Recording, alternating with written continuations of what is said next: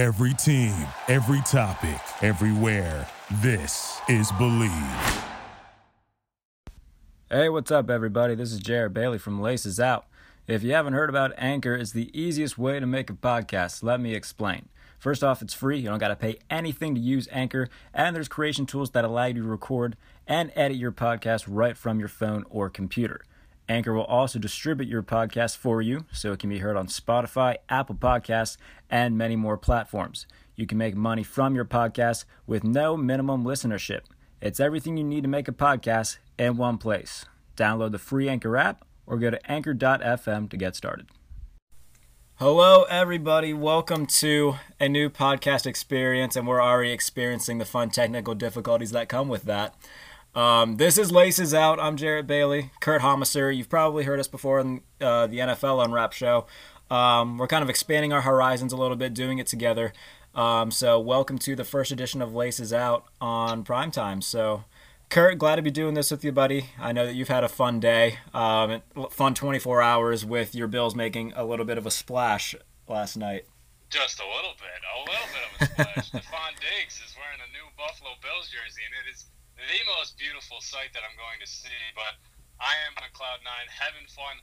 Uh, it, it has not technically been the start of the new NFL season, but we are very close, and it's been a lot of fun so far. So my Bills are doing doing great things. Your Pittsburgh Steelers are not doing oh so much, but uh, free agency has not started yet. So I'm glad that I can be on this journey with you, my friend. We're gonna have a lot of fun this season on our new independent podcast laces out from primetime sports. So we got a lot of good stuff coming. Yeah, so the only thing that Pittsburgh's really done so far um, in terms of signing anybody, they franchised Bud Dupree yesterday, which I was pretty happy about, though he is taking up $15 million this year. So if they want to make any more um, somewhat big name signings, whether it be a tight end like an Eric Ebron, whether they want to bring in another running back like Devonta Freeman, who just got cut yesterday, um, or defensive tackle since Javon Hargrave signed with Philadelphia yesterday. So, I mean, they've got a few holes that need plugged, um, but that would take a lot of restructuring. I think they would have to restructure Ben's deal, which he's done before, and I think he'd be more than willing to do. He's, I think, a $33.5 million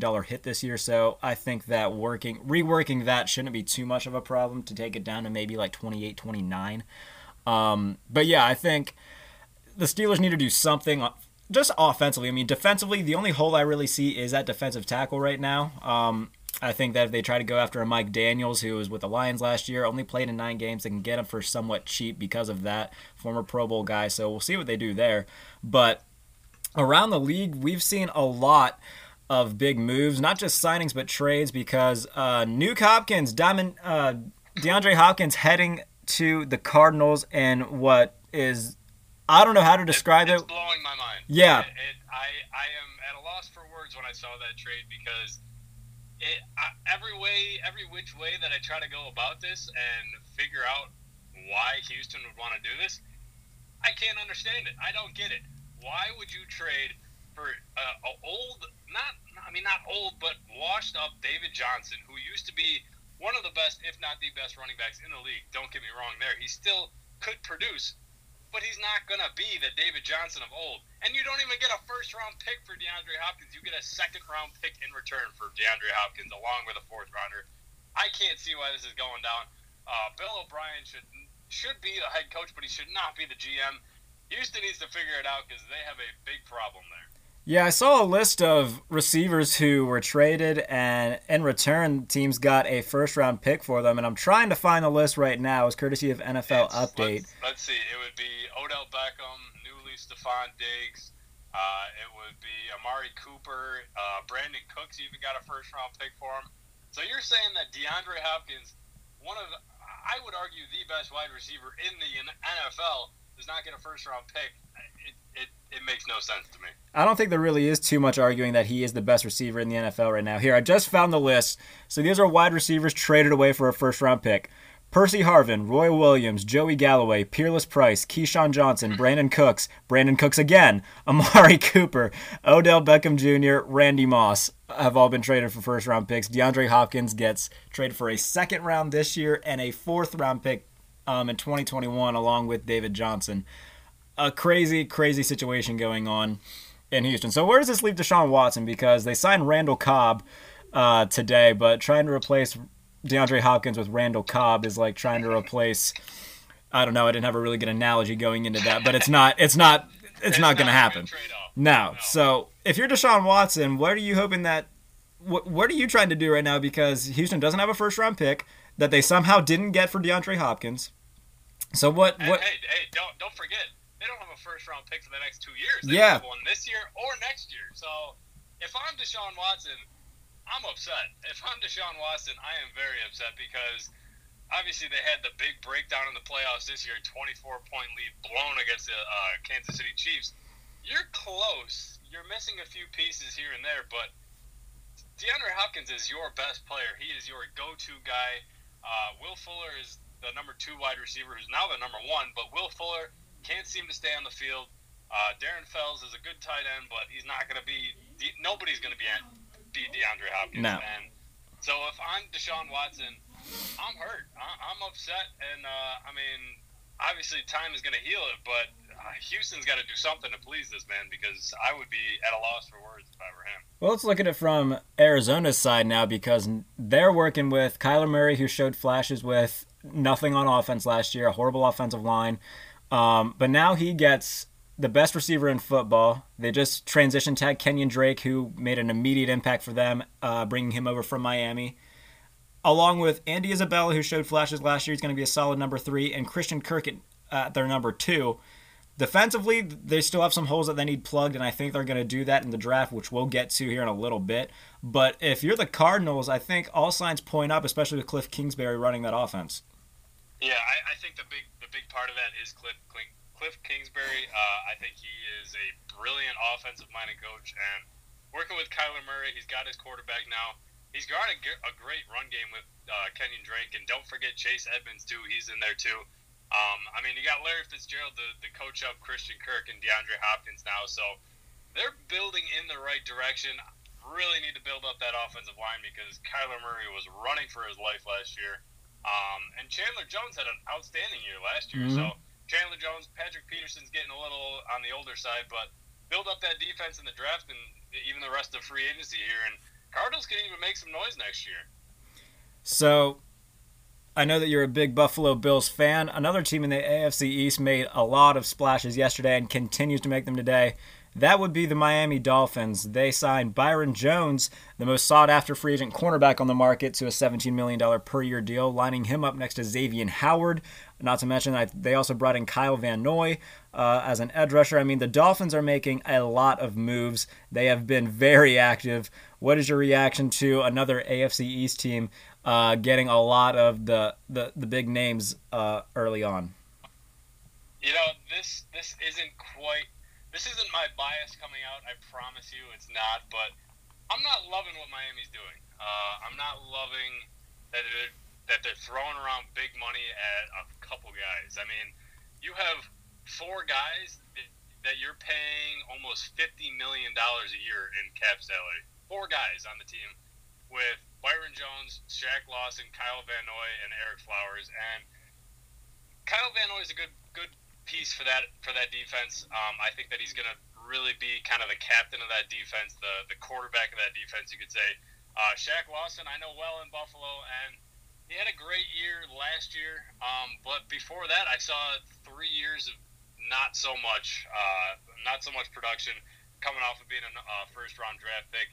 And they threw a lot of money at Ereck Flowers, and he's been a good guard throughout his years, but I don't know if he's worth that price tag. And Byron Jones is just, they got a lot of money tied up in the cornerback position now with uh, Xavier Howard, too. So I'm not loving it, but what they do have to do to change my mind is they need to kill at this draft. They have a lot of draft picks, and they have a big chance to take a big leap for this team. So if they can kill it in this draft, if they can hit, get at least five or six pretty solid, very good starters, uh, I think they would be in a very good position for this next season. Miami's draft picks this year 5, 18, 26, 39, and 56. So they've got five picks in the top 60, which we can expect they're going to be making even more moves. But yeah, you mentioned the contracts.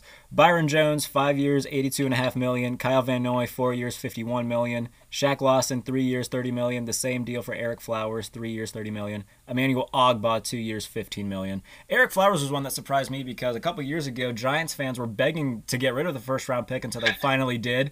He turns his career around in Washington, has a solid year, and then uh, gets gets paid by Miami. So we'll see if he can continue that um, heading over to the Dolphins. Um, Byron Jones, I feel like he was very overpaid because this was a very weak cornerback class. Um, in terms of the draft, though, I mean, there's a few solid ones that'll be first round talents, and then as it goes down, it's kind of get kind of gets a little bit weaker. Um, so I think that had a lot to do with him getting the money that he got per year. But we'll see what Miami does um, in the draft, which we will discuss here in a little bit. But even more moves. We haven't really talked about too much. Uh, Cam Newton, uh, given permission to seek a trade, he comments on the Instagram post saying that he did he didn't want permission to seek a trade. He was forced into this. Um, so I mean, we look at the teams that need a quarterback. The Panthers. Uh, reportedly from Dianna Russini coming to a deal with Teddy Bridgewater, three years, sixty million, so twenty million dollars a year for Teddy Bridgewater. That's kind of a And steal. I, I, I like that deal. I like Yeah. that deal a lot. Um, they're not locked in long term. It's three years. Uh, not too sure if there's any opt out clauses. I'm sure there probably is in there somewhere, Mhm. but they got a new regime going there in Carolina, and I was actually a little surprised that they went after a quarterback. I really thought that they were going to start tanking for Trevor, Trevor for next year, uh, Trevor Lawrence from Clemson, but who knows? I mean, they're they're still not going to be a strong team. Teddy Bridgewater is a good quarterback, but um, I, I like that deal for Carolina. I'm just glad that Teddy Bridgewater is not heading to New England because there's going to be a new quarterback under center for the Patriots, my friend. Yeah, I mean, what do we think they're gonna do in terms of who they try to get with Brady out? Um, have we even talked about Tom Brady yet? I, I, we- I don't think so. I don't think we have. So let's talk about Tom Brady because that's the biggest news of the day. Tom Brady announcing via Instagram that he will not be returning to New England. So the two biggest contenders in terms of landing Brady have been the Buccaneers and the Chargers. Um, I think that I think Tampa Bay probably makes a lot of sense here. I think I get why people want think the Chargers. I think the Chargers make more sense, but people are underestimating Tampa Bay. Chris Godwin, Mike Evans, OJ Howard. Um, they sum up their offensive line a little bit. They just brought back Shaq Barrett on the franchise tag. A lot of things would have to be reworked in terms of cap because they don't have too much of it right now. Um, but I think that you know everybody's talking about the Chargers. Why not Tampa Bay in terms of the weapons he'd have on offense? Um, their defense was much improved last year under Todd Bowles. So I, I think that the Buccaneers would be a great fit with Bruce Arians there, who's worked with several great quarterbacks Ben Roethlisberger, Andrew Luck, Peyton Manning, Carson Palmer. So I think that heading over to Tampa Bay with Bruce Arians would be a great fit for Tom Brady. I think it's. I think it is coming down to Tampa Bay and the Chargers for him. Um, I I personally, I, I think that he should go to the Chargers if he wants to win another Super Bowl. If he wants to compete with the legacy of Peyton Manning uh, and win another Super Bowl with a different team, I think his best shot is with the Chargers. I don't think you plug in Tom Brady and Tampa Bay becomes a Super Bowl contender. I think that's possible with the Chargers. They were just an 11 and 5 team a couple of years ago, and Philip Rivers' play kind of went down a little bit, but they have weapons. They got Keenan Allen, Mike Williams, Travis Benjamin, Austin Ekeler, uh, Melvin Gordon will be leaving, but Hunter Henry's there too. And that defense, they got some good players there with Joey Bosa, uh, Casey Hayward, Derwin James. So I think the Chargers really are just missing a quarterback and a few more pieces. I think bring in Tom Brady for two years. Uh, see what he can do. He will be what? Is he going to be 43 in August or 44? 43. 43 in August, so I can't imagine he has more than two years left if he wants to play. Um, so build up that offensive line. They were ranked 29th in the NFL last year for offensive line. So give him some protection, give him some weapons, which he hasn't had too much in uh, New England in the past few years here. So I think Chargers are his best option for him. Uh, I think Anthony Lynn really would love to bring him in, and uh, they could be a contender there. And Tom could go up against uh, Patrick Mahomes, which seems to be his enemy the past few years, for a couple years to come here, which would be fun to watch. Pat Mahomes and Tom Brady twice a year would be fun. I'm still holding. I still think that those two are the the top contenders in terms of landing Brady. But like I told you before, I'm still holding out that the Raiders are going to come in out of nowhere and uh, sign Brady. They, I, they just signed Marcus Mariota, though. I don't know. I think Jon Gruden likes Marcus, the, the underdog story of him coming back, maybe. well, here's the thing: whoever that they do have, I think that Mariota is going to be the backup. I don't know if Jon Gruden is going to go with him as a starter, or they're going to draft somebody and have Mariota be the starter for now until they transition into um, um, whoever they draft or whoever if they do sign Tom Brady. So I think that Mariota is definitely not the long term answer. I think he is a bridge for whoever um, comes in next. I'm still holding out on it though. I, I think that if you have the option of Marcus Mariota or Tom Brady, you choose Tom Brady. Now I don't know. I don't know all the. What what was the the deal for Mariota? How much is he making a year? Do we know? I don't think it. I don't think that has been released yet because technically free agency does not start until tomorrow. Correct, Wednesday yeah. At four o'clock. So actually, none of these deals are are confirmed. None of these deals are done. None of these trades are actually happening until tomorrow at four. But uh, a lot of these guys are agreeing to them. So we will find out probably around four o'clock tomorrow what that deal consists of. And again, Teddy Bridgewater to the Panthers, three years, sixty million, reported by Chris Mortensen and Dianna Russini. So a lot of quarterbacks on the move. And now we talked about Cam Newton. Where do you where do we see him ending up? Because right now, for me, I think that the Bears would be the best option um, for him. Uh, that we thought they were going to land Teddy Bridgewater, and then out of nowhere he heads over to Carolina. I think that the Bears and Cam Newton. I've said this since week two of the regular season. Cam Newton to the Bears makes all the sense in the world, and I don't see why they don't do it. Yeah, I mean, I, I think I think the Bears really want to bring in another quarterback. I think that Cam would be a good option for them because we don't really know technically what he's going to bring because he's still dealing with that foot injury. So uh, bring him in, possibly put him up against Trubisky, push Trubisky a little more, and if not, then maybe give Cam the option there. But I, I see now that now that Brady's leaving, leaving, I see a lot of people saying Brady to New England. I just don't see that scheme fitting. I don't see Cam Newton really fitting into that offense that the that New England likes to run. But I guess crazier things have happened. I, I would assume that Cam Newton really wouldn't cost a whole lot to trade for. I think Carolina's trying to get him off the books and uh, move on with Teddy Bridgewater here. I think that Derek Carr to New England will make a lot of sense. I think that he is more of a West Coast style quarterback, short dip and dunk. Um, I think that's what the Patriots have really run for the past two decades. Just you know, quick, get the ball out of your hands. You know, eight yards turn into twelve each play because it's just a quick release and then yards after catch offense. So I think that Derek Carr is the perfect quarterback for that because he's very much criticized for the, the amount of times he goes to the check down. But now in this offense, I feel like that would be where he would thrive. So I think that um, if um, the Raiders do draft a quarterback, they've got Mariota there to be a bridge. They can trade Derek Carr for some draft capital, and uh, I think both parties would win there if he were to go to New England. And don't forget about the Red Rifle, Andy Dalton. The Cincinnati Bengals do hold the number one overall pick this year.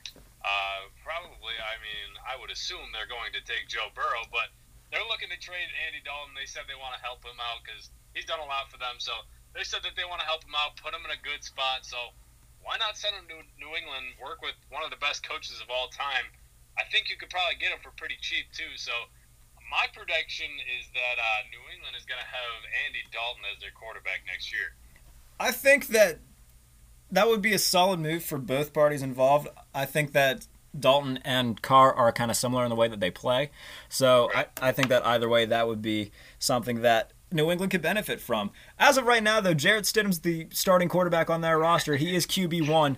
And though he has a great first name, I've seen him play once against the Jets and he threw an interception. Um, I don't know how we feel about Jarrett Stidham, but what are the what are the odds that he takes the first snap this year for the Patriots? How crazy would that be?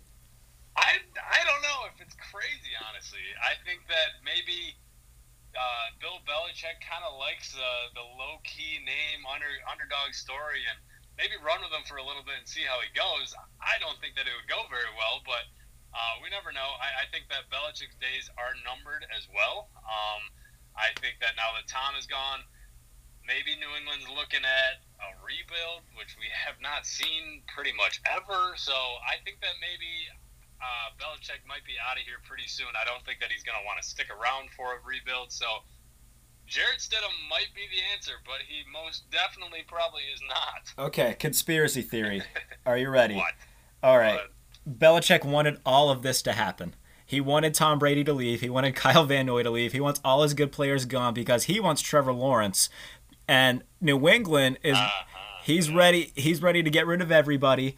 Uh, that's why he started doing it kind of a year in advance. Oh, you don't want me to have Jimmy Garoppolo? I'll pretend like I don't want Jimmy Garoppolo. Wink, wink.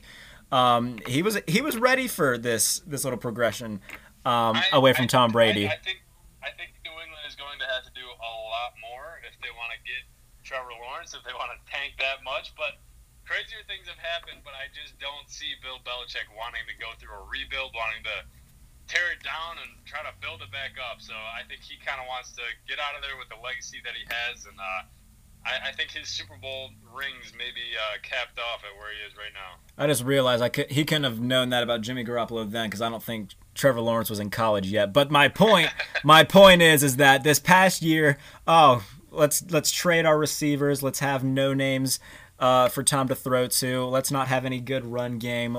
Um, I think that I think he's kind of ready to get Trevor Lawrence. I think that that could be a fun conspiracy theory to uncover. Do I think it's necessarily true? Maybe not, but like it's still fun to play with a little bit. All right, well, we'll, we'll mark that down and come back to it next year. Hey, I'm just saying, uh, I was somewhat right about both Tom Brady and Philip Rivers not being on their teams, and you called me crazy about it in November, so I'd like well, to point that out. but you, you also said that Philip Rivers is going to New England, and it looks like he will be the quarterback for the Indianapolis Colts this coming year. He's being, he's being uh, re uh, he's being reunited with Frank Reich there, so I kind of like that signing for the Colts if it's uh, official come Wednesday. Yeah, so I just wrote the piece up for it uh, for prime time. Um, having uh, Colts, the Colts and the and Philip Rivers finalizing a deal. Um, I don't think we know the details for that one quite yet either. We'll find out more about that tomorrow, um, in terms of for how long and for how much. Yep. Um, but yeah, this makes all the sense in the world. This is something that um, this is kind of the easier one to kind of pencil in because of all the connections from the Chargers. Um, the defense is very good. The offensive line is very good. I think they just need another weapon to complement T.Y. Hilton. Um, I thought they were going to try to do that with the 13th overall pick, but they kept making moves yesterday with San Francisco trading for DeForest Buckner, giving them the 13th overall pick um, in the draft. So the Colts are making moves. I think that people forget how good DeForest Buckner is because of how uh, how many mouths were needed to be fed on that front seven for San Francisco last year, which is kind of, oh, just why I think they decided to move on from Buckner because Arik Armstead emerges, you know, being a very good player. Nick Bosa came in and made an immediate impact. So I think that all the cards were just kind of stacked against DeForest Buckner. Still had a solid year, seven and a half sacks, but down from 2018 when he had 12 sacks. So while he still made somewhat of an impact, I think he and the 49ers knew that he could be impactful somewhere else. They could get a solid load in return for him. This makes all the sense in the world for both teams. I agree. I, I think that honestly, there has not been too many moves this this offseason so far where, besides the DeAndre Hopkins, where I was just kind of shocked at what they were doing. Uh, I think DeAndre Hopkins trade was the only one that did that for me. So, way to go, NFL! You're, you're doing you're doing well so far this offseason. We're having a lot of fun with it. So, we I know that we kind of mentioned it at the top of the show about Stefon Diggs being traded to Buffalo. Uh, I'm gonna let you have your fun right now and just go off oh, about how please, happy you are. Please, please, I love this trade so much. Um, when the news broke, I was ecstatic. I, I, I didn't know what to do with myself because last year, pretty much around the same time, uh, the Bills seemed to have in place a trade for Antonio Brown, and I was very excited back then back then as well. But obviously, things uh, didn't play out as well. So this time it worked. Stefon Diggs is a Bill, and this this kind of really was rumored since last year trade deadline. Uh, everybody kind of speculated that maybe Stefon Diggs wanted out, and he in fact seemed that he did. So he's coming to Buffalo, and I love it. We did give up our first round pick, but why not? Because yes, this this draft is loaded with wide receiver talent but you can still get wide receiver that is going to produce in the second, third, fourth, even the fifth round. And if you're going to trade the number 22 overall pick, or if you're gonna if you're gonna stay at the number 22 overall pick and take a wide receiver, you're gonna get the fourth or fifth best guy there. So why not trade for a proven number one star talent in Stefon Diggs? Get your guy for Josh Allen, get more talent around him, and see where it can go. Because now you have Stefon Diggs, John Brown, Cole Beasley, and Devin Singletary in the backfield there. So that's a lot of talent to surround Josh Allen, which I think he really needs. Um, I love Josh Allen, but I know that he's got his flaws, and I know that he needs to be surrounded by talent to succeed.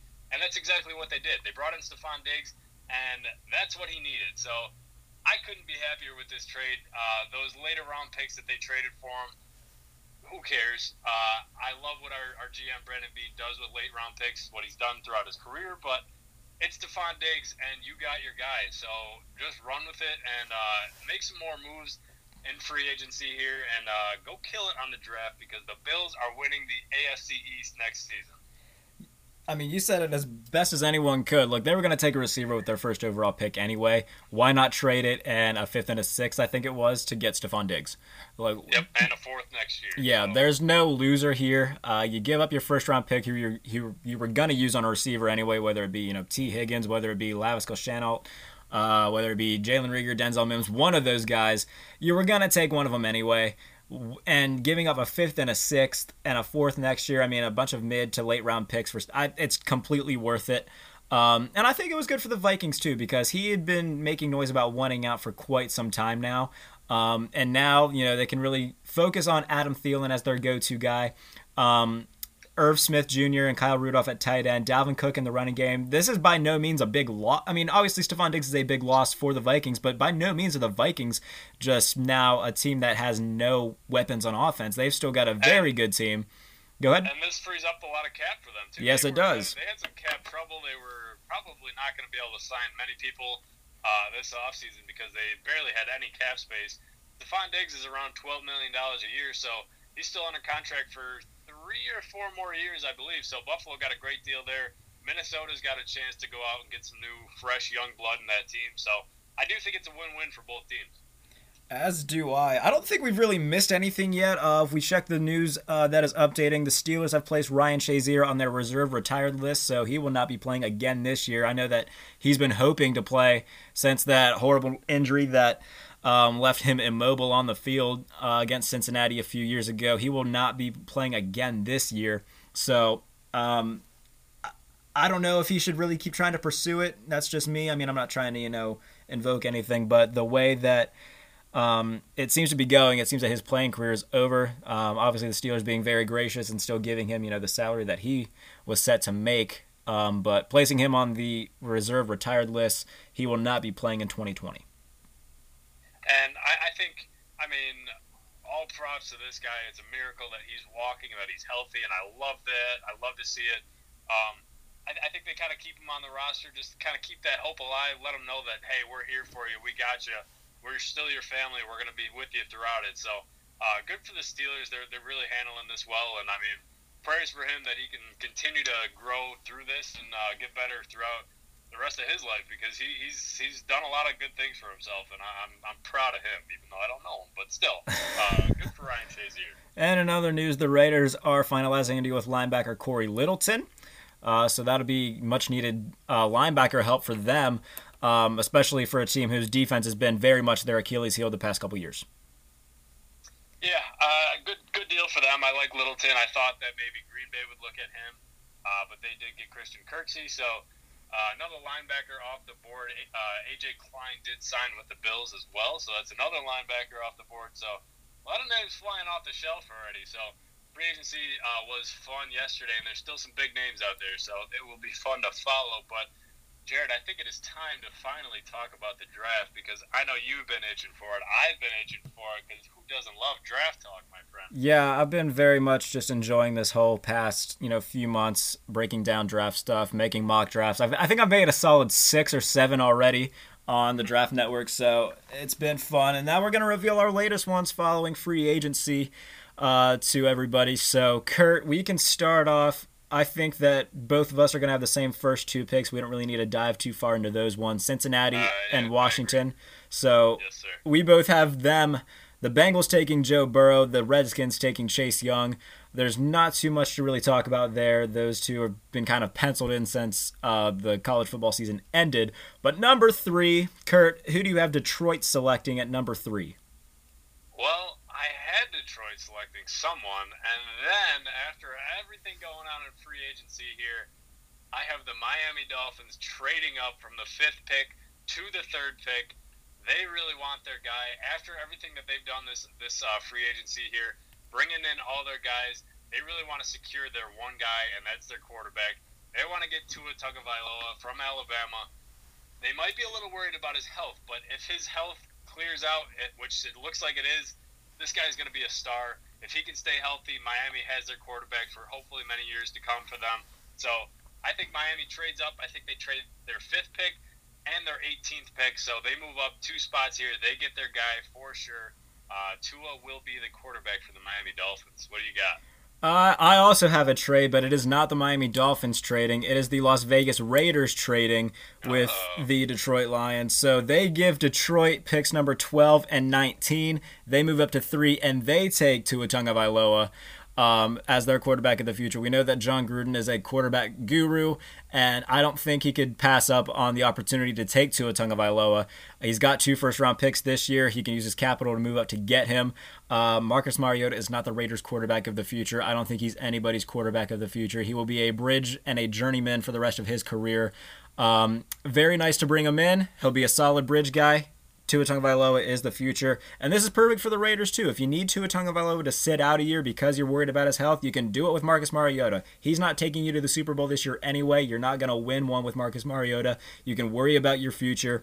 Um, and Jon Gruden and Mike Mayock both aren't going anywhere. Remember that Jon Gruden has a 10 year deal with the Raiders, so he's still in no hurry to get this thing completely done yet. So I think that they make a power move here. They trade up with Detroit, and the Lions get the 12th and the 19th pick in the draft. The Raiders get their guy Tua Tagovailoa at number three. And there it is. All right. Well, I guess we both agree that Tua will probably be going in the top five. Um, that is so correct. We'll move on to number four here. New York Giants slotted in at the fourth pick. Uh, I don't think that they're going to move. I would not be totally surprised if they do move, but uh, I think that they go Jeff Okudah, cornerback from Ohio State. Um, they did just sign uh, James Bradberry from Carolina. Yes, they uh, did. Uh, to be their to be their number one corner, most likely. But I think Okudah could even be better than him. I think Jeff Okudah is going to be a great star. I think he's going to be a really good cornerback in the league. Um, and I don't think that the Giants can really pass him up. They could build up one of the best defenses and uh, kind of go from there. They got their quarterback last year. They got Saquon, still a strong offensive line. So I think Giants go Okudah here and build up that defense. Uh, I agree with you that Okudah is going to be a big star, and the Giants will build up their defense, but it's not going to be with Jeffrey Okudah. It's going to be with Isaiah Simmons from Clemson because he is a freak of nature. Um, if you saw him any point during the uh, the regular season, uh, the playoff, the combine, uh, Isaiah Simmons, you can put him in the box, you can have him uh, in coverage. Uh, if you want him to be a run support safety, you can do him with you can do that with him. You can have him as a cover support linebacker. I mean, you can put him all over the field. I think he's going to be a very versatile player for years to come. I think he's going to be very good, and the Giants need that right now. You mentioned James Bradberry being signed over from Carolina. I think that doesn't necessarily eliminate the need for another cornerback because I think they still go out and get another one. But um, they do have problems in the front seven, and the versatility of Isaiah Simmons, I don't think he makes it out of the top five, and I think the Giants will snag him at four. Well, I would agree with you there because we'll move to my fifth pick. I have Detroit trading back with uh, Miami there. I think they go with Isaiah Simmons. Well, there you go. Matt, or, I think Matt Patricia is a big defensive guy. I think that they he would love to have Isaiah Simmons on his defense because, like you said, he is a freak of nature. So I think Detroit really does well in this draft because they move back only two spots and they get another first round pick uh, from Miami. So I, I, have my Isaiah Isaiah Simmons going in uh, top five as well. Let me just say I do love that trade because it does make perfect sense for Detroit to do. Um, right. So yeah, yeah, I definitely do agree that that trade is very much uh, in play and possible. Uh, it makes both sense. It makes sense for both teams involved. So I definitely do enjoy your trade, and it's something that I'm going to be thinking about for a while now. So at number five, though, I'm going to stick with the Dolphins, holding on to number five, but they very well much could move. But for right now, I have them taking quarterback Justin Herbert out of Oregon. I like Justin Herbert more than I like Tua Tagovailoa. I kind of always have. I think I was talking to Chris Trapasso, CBS uh, draft writer, when he came on. Uh, I'm just saying a few weeks ago, and he's not too high on Herbert either. So, I mean, I feel like I'm kind of in my own boat here, but I love Herbert. I think he's very athletic. I think he's a rich man's Ryan Tannehill, where um, he can he's more athletic than Tannehill is. He can make plays with his feet. He's got a great arm. Uh, maybe not so. Um, not so much in terms of you know the Patrick Mahomes and Josh Allen's of the world, but he's still got a strong arm. I saw a video of him at his uh, workout where it was a standstill throw from the goal line. I think he got it to the uh, opposite. Yeah, he he threw it far. So um, I love his arm. I love his athleticism. Miami would be very lucky to get him. Uh, let me just say, Tua and Herbert, I think are both going to be great. I think that all three of the top three guys are going to have solid careers. I just like Justin Herbert more than Tua. So I think that Miami gets a big win here with Herbert going at five. Fair enough. Let me clear this up before we continue our mock draft here. Um, I have. I, I'm, I haven't made my official mock draft, obviously, because we need to know where Tom Brady is going. That's and fair. So I, I kind of left it out because if the Chargers don't get Tom Brady, I think they do go with Herbert at six. But for now, I am going to just eliminate it and say that uh, possibly Brady goes to the Chargers, possibly goes to the Buccaneers. So let's just say for the sixth pick, let's say Tom Brady is on the Chargers. I think they go offensive line. I think they take Jedrick Wills. Uh, I think that they really need to build that offensive line up because that was one of the weakest part of their whole team. Like I said earlier, 29th ranked in the NFL. So if Brady does go there, he's going to need a lot of protection uh, because they have a lot of offensive stars on that team, and, and to get it to work, Brady needs some time. So let's say that Brady goes to the Chargers, and I'm taking Jedrick Wills Jr. I also have the Chargers taking Jedrick Wills, the offensive tackle. Um, yeah, I mean everything that you said, I can't say it better. They need a left tackle right now to protect Tom Brady. They just got Trey Turner over from Carolina, so I think that they know that they have a very bad offensive line problem. Uh, getting Jedrick Wills, he'll start immediately. They'll clear up that that left side of the offense. And um, I think they'll go another offensive lineman eventually, whether it be free agent, another free agent signing, or you know later on in the draft, just to make sure that Tom Brady has that protection because I think that is ultimately where he goes. Um, I think that the Chargers will continue to beef up that offensive line. Jedrick Wills makes the most sense here. Agreed, my friend. So we will move on to the seventh pick. Uh, the Carolina Panthers are slotted there we said earlier that they just signed Teddy Bridgewater to a three-year deal. Mm. So, um, what do you have the Carolina Panthers doing at seven? They have holes all over their defense, specifically in the front seven. Um, I have them taking Derrick Brown, defensive tackle out of Auburn.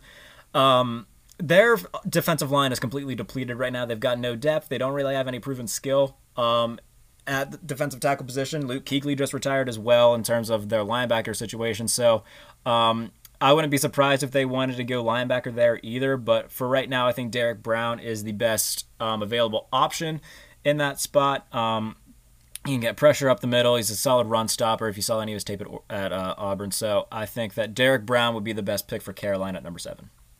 Well, look at that. We are agreeing again. I got back Derrick to back in there at seven for the Carolina Panthers. I think that he is the best defensive option for them there. So can't really say too much because you hit it all. So we will move on to number eight, the Arizona Cardinals. After getting uh, DeAndre Hopkins in a big trade there, they're slotted at number eight. So I think all along before this DeAndre Hopkins trade, I thought they should have went with offensive line no mm-hmm. matter what. I saw a lot of people saying that they're going to go with CeeDee Lamb, even maybe Jerry Jeudy. But now I think it's official. They go offensive line. Uh, so I say Mekhi Becton, this guy from Louisville, is an animal. This guy is huge.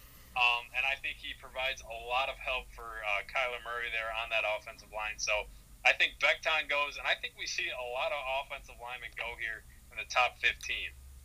I have the Cardinals taking cornerback Jeffrey Okudah here out of Ohio State. I think he slips a little bit because of the aforementioned trades they need help in the secondary as well. They were the worst pass defense in football last year. Patrick Peterson is past his prime. He's no longer a spring chicken, so they're going to need somebody to succeed him in terms of uh, the number one corner whenever Patrick Peterson is no longer there. So Okudah, the best cornerback in this draft. Again, he's going to slip a little bit outside of the top five because of trades.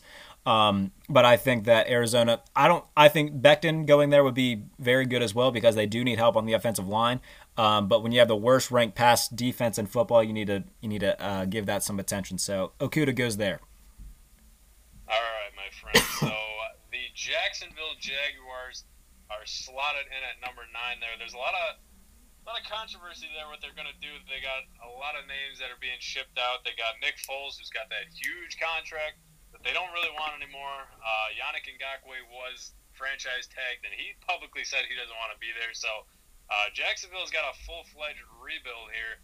So I think they take the smart pick here, uh, which they have a lot of options here. And I was kind of up in the air here, but I think that they're going to start with that secondary. I think they're going to build up and take Xavier McKinney, which may be a little bit of a stretch here at the number nine pick, but they lost uh, AJ Bouye, they lost J- uh, Jalen Ramsey, so I think McKinney kind of is could be that centerpiece for that defense, that secondary, and uh, they can start from there. They do have two first round picks this year. Yeah, I have them going secondary as well. I have them going cornerback though with C.J. Henderson from Florida. Um, he's definitely um, the second best cornerback in this draft. Um, other people would argue Kristian Fulton. I think that Henderson is a little bit better, um, better in terms of man to man. So I think that Henderson comes in. Um, like you said, they no longer have Bouye or Ramsey. Um, this whole defense. I mean, I saw the list of guys who were on the AFC Championship game team. It's, they're practically all gone. They're no longer there. So, I mean, last year we saw them take Josh Allen, who was a very nice addition off the edge. But in terms of their secondary, they really have no solidified number one guys. So I think that they take C.J. Henderson. Um, and again, remember they do have that number 20 pick, so we'll see what they do later on as well. Um, but yeah, I think Henderson goes number nine to Jacksonville.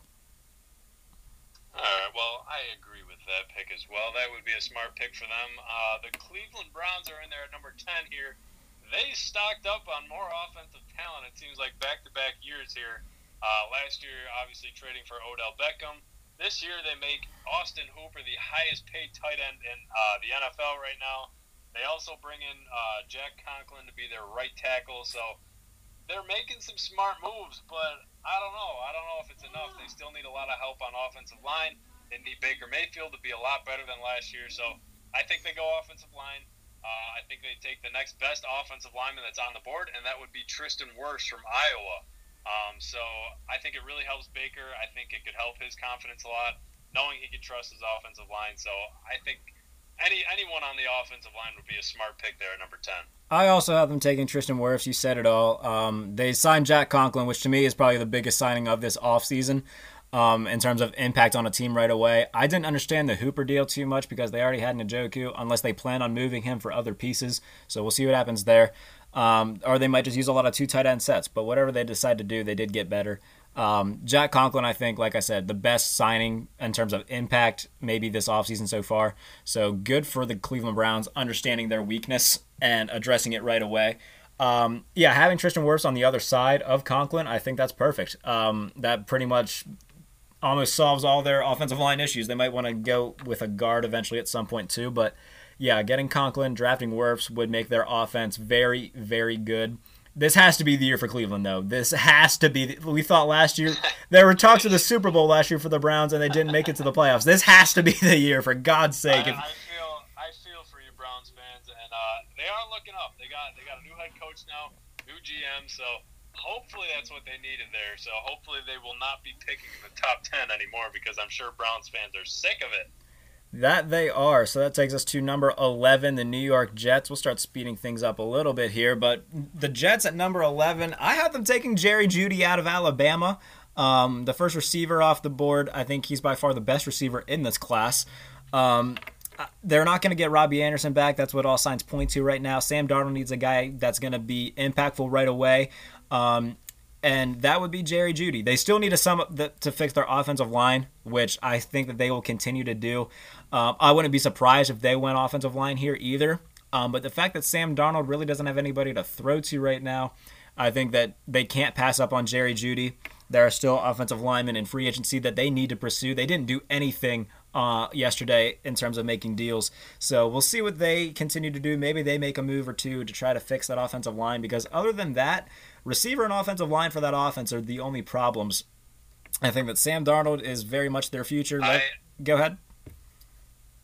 No, I, I, agree with you there, my friend. Uh, I have, I don't have Jerry Jeudy, but I mean, honestly, you got you can swap, swap these guys out. I have CeeDee Lamb going there mm. at 11. Uh, I just I don't think that Adam Gase is going to pass up. You know that he loves his uh, his offensive targets there. So I think CeeDee Lamb is a good choice there. I wouldn't be surprised, like you said, if they go offensive line either. But uh, CeeDee Lamb, and then I'll go right into it. Number 12, I have the Vegas Raiders. I have them going wide receiver too. I have Jerry Jeudy at number 12. Well, there, you so, look at that. Um, I got back-to-back wide receivers there. I think you you get you get uh, the Raiders their wide receiver finally. They missed out on the whole AB debacle, so Jerry Jeudy, I have him going to the new Las Vegas Raiders. I've got Detroit at number 12 from that trade earlier. I have them taking Kristian Fulton, cornerback out of LSU, because one, Matt Patricia knows that he needs um, help in the secondary. I don't think Darius Slay is going to be there this season. Throughout the offseason, he will get moved. They need a guy to come in and try to uh, fill those shoes. Kristian Fulton's very good out of LSU, um, and I think that's where he'll go. Number 13, though, Kurt, that's where I have CeeDee Lamb going. I think he goes to San Francisco. The 49ers are going to use that pick from the Colts to get them a go to wide receiver. Emmanuel Sanders is great, but he's getting up there in years. I don't think he's going to continue to be this. Uh, a reliable go-to guy forever. He's, he's, a free agent, and he is also a free agent. Yes, so probably be moving on. Yeah. So I think that CeeDee Lamb comes in and is going to be their immediate go-to guy, um, along with the uh, other young receivers that they have in that core. So I think that would be a good pick for San Francisco. I like that pick. I was thinking of going wide receiver there, but I, I do expect San Francisco to trade out of the spot. Um, okay. For this mock draft, I, I, I have them picking uh, Javon Kinlaw from South Carolina, D tackle. Uh, they just got rid of DeForest Buckner, but I going down the road here, I think they might trade this pick. Um, now, right now, they have two first round picks, but after that, they only have two fifths, one sixth, and two sevenths. So okay, let's discuss this round, then, because there are going to be multiple teams who are going to try to move up to make the to get that 13 spot. What about those Houston Texans we were crapping on earlier? Do maybe they try to? I don't know what they would give up though. But uh, yeah, they, they would have to. They don't really have too much draft capital to trade up, so I don't know how that would go. Nor do they have any player capital. right, right. So if somebody does move into that 13th spot, I think it could be a team looking for a quarterback. Maybe the New England Patriots moving up 10 spots there. Now that okay, I like that. That would be interesting because we still got Jordan Love on the board at that point. I think in that my, in my box, I still have Justin Herbert there. So we'll okay, see. I think that that's a but, great that's a great point because New England. I have them drafting edge at 23, but if you can get one of these young quarterbacks who is, you know, projected to be incredible, if you can get a Jordan. Love or a Justin Herbert over, no offense, Jarrett Stidham, but over Jarrett Stidham, I think that's the move that you got to make. I, I'm I'm incredibly intrigued to see if they do trade out of that spot. I'm incredibly intrigued to see if it's New England because remember, Bill Belichick did Kyle Shanahan a solid giving him right. Jimmy Garoppolo for a second round pick. He's good with his mm-hmm. dad. He did him a little favor. What's to say that Bill doesn't call up Kyle and say, "Hey, remember that favor I did for you? Yeah, return it for me and give me 13." Yeah. I I love that idea. I think that's I I could very much see that happening, Kurt. That's genius. I I think that's a great option. I do think that San Francisco is going to trade back, but for now, for now, I'll just say that they're going Javon Kinlaw, defensive tackle. Uh, oh, my mind is racing. We'll let that sit. We'll come back to that maybe in a couple weeks. But uh, 14, we got the Tampa Bay Buccaneers here. Uh, again, I, I am playing this mock like uh, the Chargers have them when they take that pick, but then I'm making this Tampa Bay has Tom Brady. What are they going to do? Uh, I have them taking Andrew Thomas, offensive tackle from Georgia. They really need offensive tackle help. Uh, and Brady, if he's there, like the same thing as the Chargers, he, he's going to need protection uh, for that high flying uh, passing offense. So I got Andrew Thomas. Tampa Bay Buccaneers. Yeah, I think regardless of who is their quarterback next year, they do need a little bit more protection at tackle. I do get that. I have them going Javon Kinlaw at defensive tackle because okay. other than Vita Vea, they don't really have anybody there right now, and they run that 4-3, so they're going to need another tackle alongside Vita Vea, who's been very good since he came out of Washington. So I think Kinlaw is who they're going to get to plug right next to him. 15, I have another receiver going to Denver. I've got Henry Ruggs who everybody is drooling over his 40 yard dash time. But people, we got to remember you look at the list of top 20, 20 40 yard dash runners. I think we've had one Pro Bowler in there. So don't fall in love with the speed. That said, Henry Ruggs could break that mold and be very good in Denver, uh, catching passes from Drew Lock. Well, look at that. I will agree. Henry Ruggs is going to the Denver Broncos at 15. Uh, I was worried when the Bills were sitting at 22. Denver was the team that I knew was going to take a, the wide receiver that I wanted, so I don't have to worry about that because we have Stefon Diggs. But I have Henry Ruggs. I think he's a perfect fit for the Denver Broncos there at 15. Uh, so we can move on to 16 here, the Atlanta Falcons. What do you got? I've got them taking the guy that you took in our Madden draft, uh, AJ Epenesa from Iowa, the pass rusher. Look, they didn't bring back Vic Beasley. Um, I believe that's who they let go of. Grady Jarrett. Uh, yep. All their pass rushers are just kind of up in the air right now. They need some help there. Epenesa, very good out of Iowa. Um, and I think this is a perfect spot for him to go. Um, wouldn't be surprised if they want secondary here either. Um, but they need a lot of help on that defensive side of the ball. But Epenesa, solid pass rusher. I think he goes 16.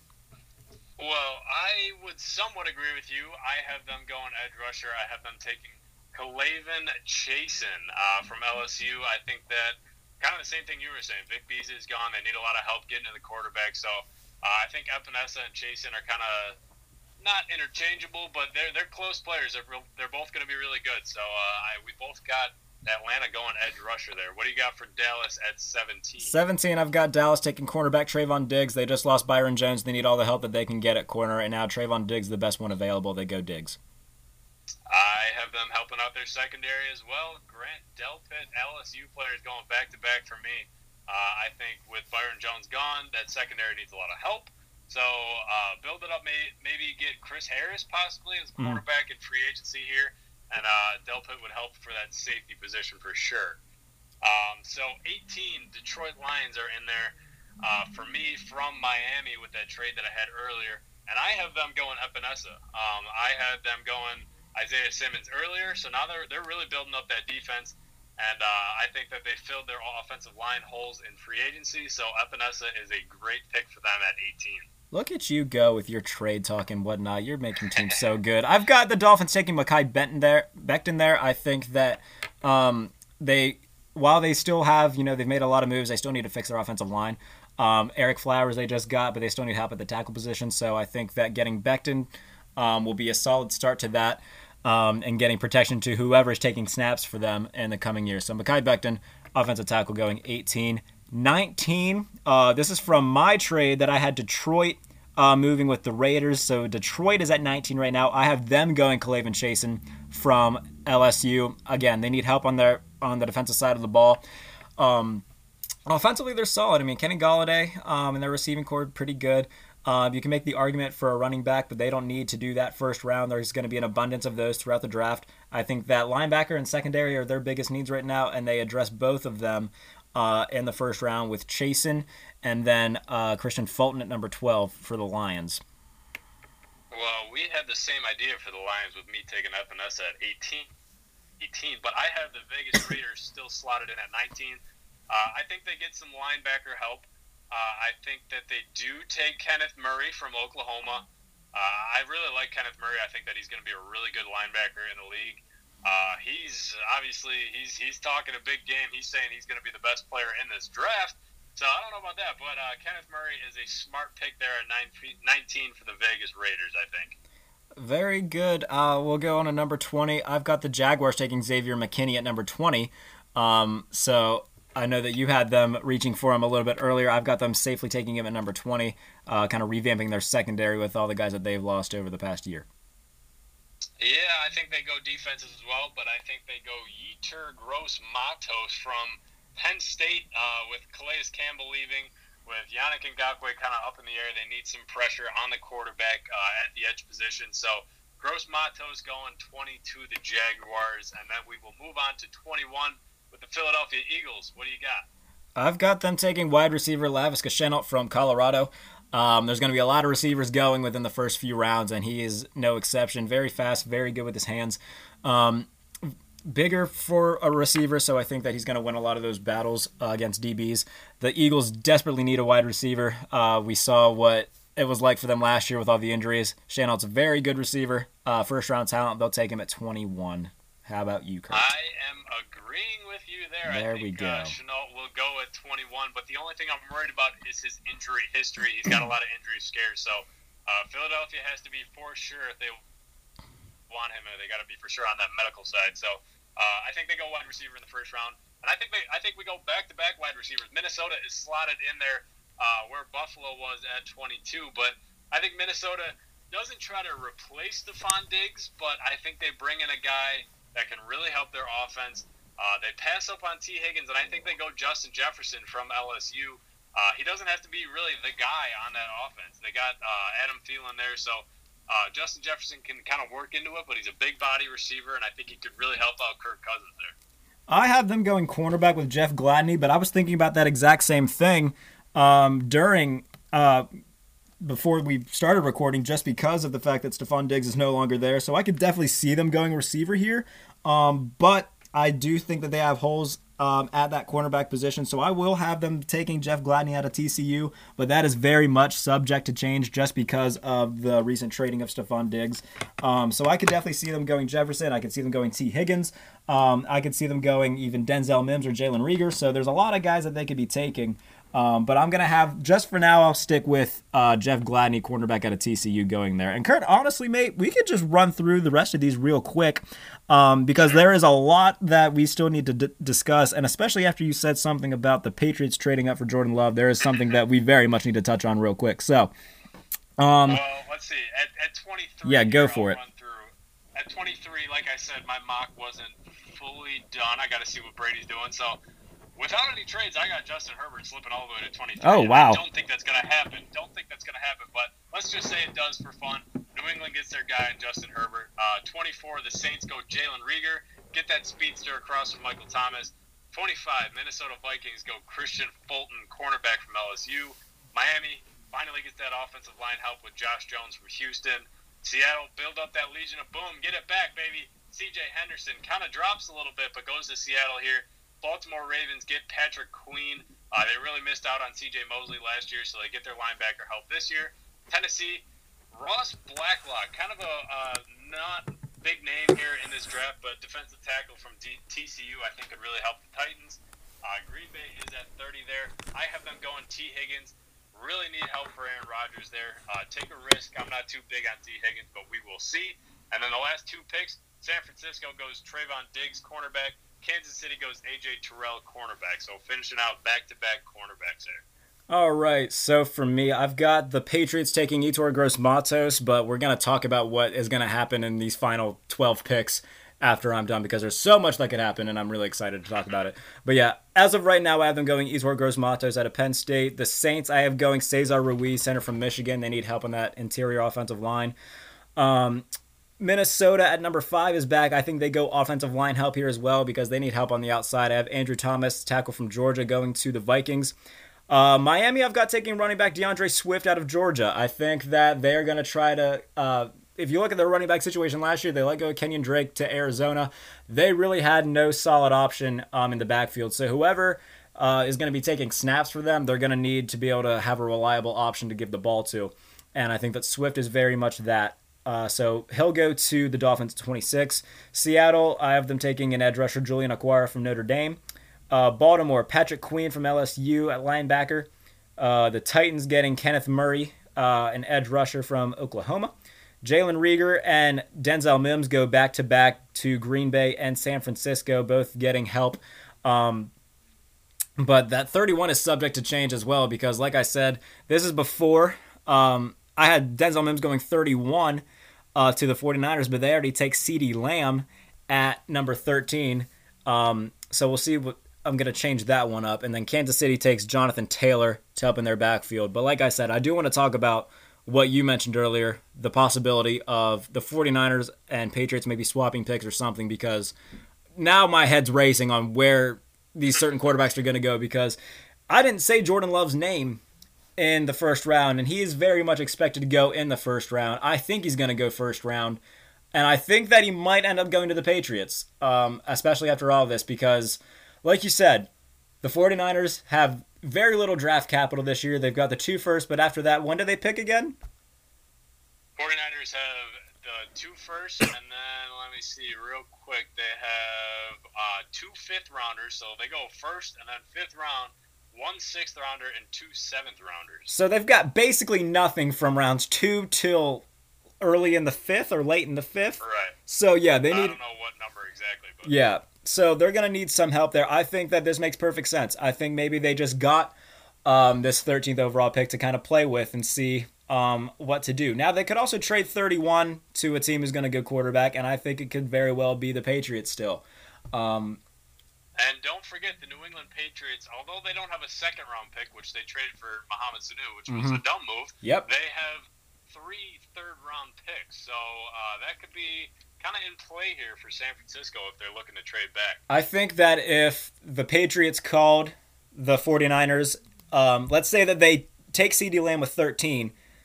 excuse me. I think that if the Patriots call, if Bill Belichick calls Kyle Shanahan asking for 31 and says, I will give you two third rounders and maybe a second rounder next year, a third rounder next year. So three three third round picks for 31. A team with no draft capital, uh, it's going to be hard to pass up if you already had a first round pick. Agreed. And I mean, San Francisco, I think they really need to build up their draft capital. uh, they can still sit. They can still sit there at 31, take their pick at 31, and uh, just move on from 13 and build up for maybe extra two picks in the third round here and see where it goes for them. But they're going to need some help because although their defense is very good, they're going to need a little extra help maybe on offense there and uh, some extra depth players for that defensive front there. I think. I think that 13 is more realistic for them to trade out of because they can get more in return for it. So, right. but yeah, I could very much see um, them swapping with New England at 23 and then maybe getting an additional if they can get another first round pick so let's say that the patriots give them 23 and then a third i think right there's a fair deal. I think if if i get a call from bill belichick i'm kyle shanahan he says i'll give you 23 and a third for 13 i'll take that and run because i don't necessarily need 13 because you know i was just in the super bowl last year. If i can get 23 and 31 in the first round after that i'm definitely okay with that if i get a third round pick Patriots also have four sixth round picks. Not that good God, picks are super, super valuable, but still four first or four sixth round picks. I mean, you can probably ship out a couple of those. that seems a bit. Yeah. So if, even if he says, "I'll give you uh, my one, a three, and a six for 13," that is a beautiful deal for the 49ers. Now, let's pull up the remaining free agents because I do want to get back to this because there's a lot of good ones still left.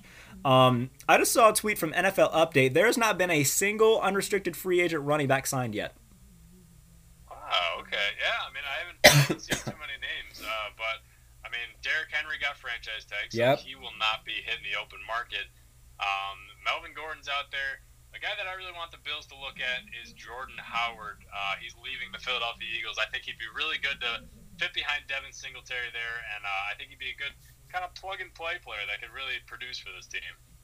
And if anybody's hearing me cough and is horrified that I have coronavirus, don't worry. This is just the most that I've talked in terms of a podcast in a while. But this is a very busy day for the both of us. Um, As it is. So let's run through uh, the notable free agents still available. Obviously, Tom Brady. We'll see where he goes. Jadeveon Clowney still available. Chris Harris, Melvin Gordon, Dante Fowler, Logan Ryan. So I mean, we could just stop there. If we Melvin Gordon, where can we see him ending up? I mean, I, I there are rumors that he's going to look at Miami, and I think Miami would be a good spot. I think him. that would be a perfect uh, spot for him. But I don't think that Miami should stop there. I think they should still take a, a running back in this draft. Uh, there's a lot of good running backs in this draft that I feel like are being overshadowed by the wide receivers. Yeah. So I think Melvin Gordon with the Miami Dolphins would be a good fit. You get their corner, uh, quarterback, whether that be Herbert or uh, Tua get their core, get their uh, offense going a little bit, and they can make some noise. I think maybe next year.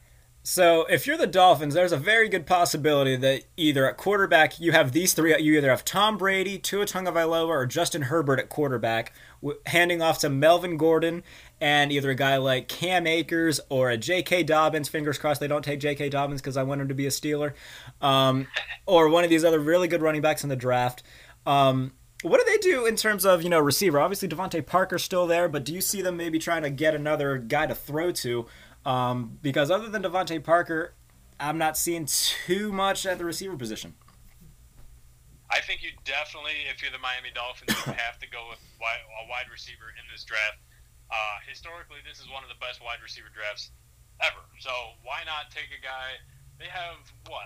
What did you say? Five picks in the top sixty or yeah. something like that. Yeah, so take a take a wide receiver.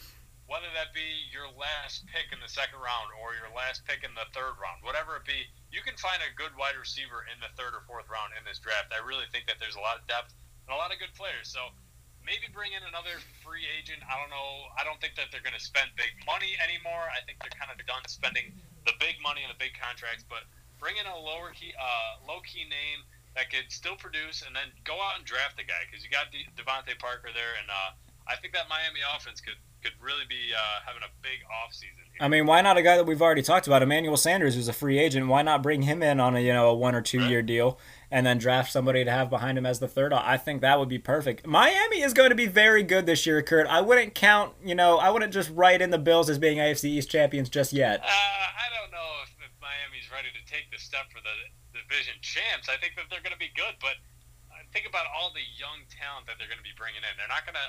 I don't. I, I don't see them just lighting up the league right away. I think it's going to take another. In two years, I think they could easily, if they do everything right, I think they could easily be in talks for the division. But I, think we got to pump the brakes a little bit there, Jared, on them winning it this year. All right, bold prediction. I think that the Bills, the Jets, and the Dolphins all finish with seven plus wins. I think that the Dolphins will be at least seven and nine. Um, wow. And I think the Jets will be very much in contention for the division title as well. Look, you got to remember, buddy, your Bills aren't playing an easy schedule. Last year they had a oh. lot. They had a lot of cream puffs on that schedule. They didn't really have too much to like beat. The Pittsburgh Steelers when we played uh, Sunday Night Football. Yes, you beat Devlin Hodges, a man named Duck, who threw four interceptions. I'm very proud of your defense for being able to accomplish that. Anyway, Thank you. Thank look, you're not playing. You know, obviously you had the win in Dallas, but Dallas didn't turn out to be that good of a team. The Eagles, with everybody banged up, they were throwing practically to me and you at receiver. You couldn't beat the Eagles. I'm not saying that they're not going to win the division because I think it's a very good chance that they are, but Miami's going to have a lot easier of a schedule. They're going to have you know, a lot of young talent coming in. I think Josh Allen's going to continue going forward. I think he's going to take another big step. Although I made fun of him on Twitter just to yeah, just to spite you, I think he's going to be very good this year, especially now with Stefon Diggs. But I like the Jets a lot. I think that they help their offensive line. I think they get some more targets. They just waived Trumaine Johnson, which was a horrible contract uh, in hindsight. So we'll see what they do in the secondary. But that AFC East, mate, I think it's going to be incredibly competitive w- between those three teams. And then we can't count out count out New England. Um, it would be asinine to say that you know they're just going to go from division champion and legacy and dynasty to you know four wins with Bill Belichick still at the helm. So I think the AFC East might be the most competitive division in football this year. I think it very well could be, and so will the AFC North. There, you got three teams: Pittsburgh with that star defense, Big Ben coming back. Uh, Cincinnati's got the first overall pick, Joe Burrow, and can't forget about the Baltimore Ravens. They've made a lot of good moves this offseason so far. So I. I'm not too. Here's the thing. Here's the thing. I think obviously the Ravens are still going to be good. You know, Lamar's still going to do what he does. Trading for Calais Campbell, big move. Signing Michael Brockers, very good. Offensively, though, they I can't see a team who doesn't. We thought that Michael Vick was the greatest thing in the world. I mean, I guess that we can't say we did because we were you know six or seven at that time, but right. I can't see a team in this day and age who doesn't throw the ball. You know, I can't see them winning Super Bowl, and I'm still not gonna worry about them being a Super Bowl contender because they can't do those things. Um, so I think that one, it's going to suck playing the Browns um, with Jack Conklin there now. I think that was a big pickup for them. Um, Joe Burrow, I think he's going to have a solid year. I think they'll get you know maybe five to seven wins depending on what they get around him. Um, but the only thing I'm really worried about right now um, is yeah that the Browns getting you know Hooper and more protection for Baker Mayfield. They still need a little bit of help on the defense, but um, the Ravens secondary, not that great. I'm not too worried about it. They had three interceptions of Lamar last year. They would have won um, in Pittsburgh if Juju could hold on to a ball. So, you know, I'm, I'm pretty okay with where the Steelers are right now. Uh, well, we have still a whole offseason to go here, my friend. So that we, have we do. fun things to do. We got the draft. We still technically have free agency, which doesn't start until Wednesday. So yeah, a lot of fun things to talk about, and we have a whole off season to do it. Just you and me, my friend. Um, so I think that pretty much wraps everything up here, don't you think? Yeah, I mean we've got a solid hour in here with the first episode of Laces Out. Thank you again to Primetime for bringing us on and having us have another platform to talk about football. So shout out to our guy Sam Gordon uh, for bringing us on. We had a nice, fun conversation with him. Um, a few weeks ago, getting everything set up. So, very much looking forward to doing this for a while and just continuing to expand in this industry and doing it together on Laces Out. Kurt, it's been a lot of fun. We're going to have a lot more fun as the days go on. That we are, my friend. So, for anybody that is uh, still listening that made it through the hour long episode, we can't thank you enough. Uh, tell your friends, tell your family tell your grandparents, tell your little baby cousin about us because uh, we got a lot of fun stuff planned for this off season. So you can follow me along on Twitter. Anything Bills, anything NFL, anything, anything. Find me at Kurt or at Kurt K U R T Commisser H A U M E S S E R eighty eight and uh, I will hit you with a follow back, and we will have some fun. Jarrett, what do you got? You can follow me on Twitter, Jarrett underscore Bailey four, and check out a bunch of my articles on Primetime right now. I've done quite a few of the signing reports in the past 24 hours, so been busy doing that. Uh, check me out on Fansided. I'll have another Steelers article coming out hopefully today. Um, on free agents that they can still make a move for that would help them out tremendously. So um, follow me Twitter, Jarrett underscore Bailey four. Check out my stuff on Fansided, Primetime Sports. Uh, a lot of stuff going on, and you can check this podcast out on Primetime Sports as well. We are making a lot of moves there. And there's a lot of teams making a lot of moves, and they will continue to do that in the coming days. Kurt, this is a lot of fun, bud. I'm sure we're going to do this again here in a couple days. Yes, sir. Uh, follow us along on Twitter to find out when the next one is. And uh, thank you again, everybody. So enjoy your off season here. Stay healthy there. Wash your hands and uh, have a good time. I'll see you guys later. Yes, hopefully everybody again stay safe, stay healthy. Try to stay home if you can, and we'll get through this dilemma together. Um, talking football one day at a time. So again, thank you for joining us. We'll talk to you soon. This laces out. Thank you for listening to Bleav. You can show support to your host by subscribing to the show and giving us a five star rating on your preferred platform. Check us out at Bleav.com and search for B L E A V on YouTube.